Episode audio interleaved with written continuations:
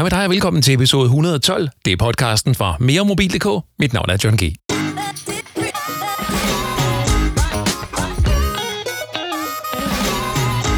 I dag skal vi tale om den helt nye MacBook Pro 13-tommer, der netop er kommet på gaden. Den udgave, der har M2-chip. Og det er efter konceptet, at jeg sætter et lille ur her, og så øh, får du frit fra hoften, uden klip og redigering, hvad jeg synes om den her computer. Og tiden starter nu.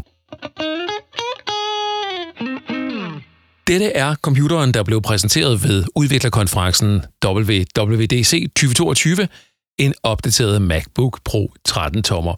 Den store nyhed er, at M1-chippen, der sad i modellen fra november 2020, er erstattet af den helt nye M2-chip, der er væsentligt kraftigere. Men det kommer jeg tilbage til om et øjeblik.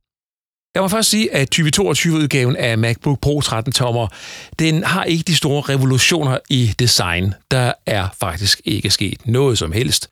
Du får både den samme skærm, det samme tastatur, der er Magic Keyboard, som du gjorde i 2020.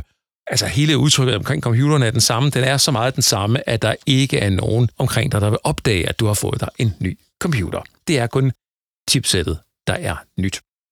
Apple lover omkring M2-chippen 40% bedre performance ved videoredigering sammenlignet med M1-chippen. Og jeg kan sige, at løftet fra Apple holder.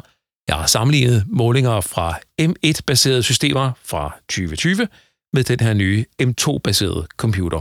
Og jeg oplever en forbedring af grafikydelsen på 42% cirka i forhold til M1 altså, og CPU-ydelsen, altså den rå computerkraft, er cirka 20% bedre. Jeg oplever det særligt i videoredigeringen. Det er der, at man kan mærke den største forskel. Ved almindelig brug, du ved, med øh, Word og Outlook og Safari og andre programmer, der ikke kræver nogen særlig ydelse, ja, så er der ikke nogen gevinst til den her, ved at opgradere til den her computer. Men derimod, et 4K-videoprojekt i Final Cut Pro X med øh, adskillige spor, effekter, color grading og lydbearbejdning osv., det åbner væsentligt hurtigere. Og når jeg tilføjer eller jeg ændrer elementer i sådan et projekt, så er den langt mere smidig til at afspille komplicerede overgange, uden at jeg skal vente på renderingen først. Apple siger, at computeren her den kan afspille to samtidige streams i 8K ProRes-format, og det vil jeg måske sige, at det kan godt være, at den kan. Men du skal ikke begynde at lave et 8K-projekt på maskinen her. Det kan den simpelthen ikke holde til, trods alt. Det eneste problem med videoredigering er, at 13 tommer, det er jo ikke særlig anvendeligt til større projekter, altså 13 tommer skærm, Derfor så er det rart at kunne sætte en ekstern monitor til. Det sker via USB-C-porten. Der er to porte, og de understøtter begge Thunderbolt 3. Egentlig, der siger det mig ikke, at computeren her den ikke har noget nyt design, men jeg er forundret over, at Apple kører videre med endnu en runde af deres touchbar-koncept. Touchbar, der jo som bekendt, i hvert fald hvad jeg sådan fornemmer, er på vej ud af Apples portefølje. Det blev simpelthen ikke noget hit.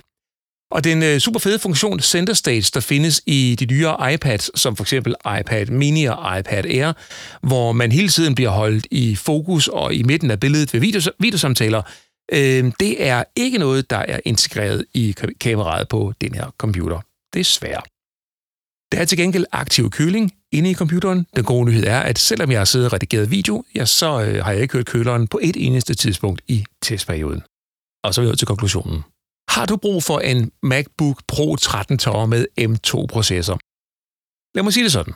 Hvis du har en M1-baseret MacBook, så skal du kun overveje at skifte til den her nye 13 tommer 2022-model, hvis du har brug for mere ydelse. Det er her gevinsten ligger. Det kan være ydelse i videoredigering, det kan være ydelse, når du øh, sidder og programmerer store øh, apps for eksempel, eller hvis du øh, for eksempel spiller og har spil, der understøtter øh, M2 og M1-processoren, så er der ikke gevinst ellers er der ikke. Men Apple formår endnu en gang med deres øh, chip i øh, den her M-serie M2-chippen at rykke et godt stykke frem i bussen i forhold til konkurrenterne. Vi ser øh, lavt strømforbrug, vi ser lav varmeudvikling, og vi ser høj ydelse.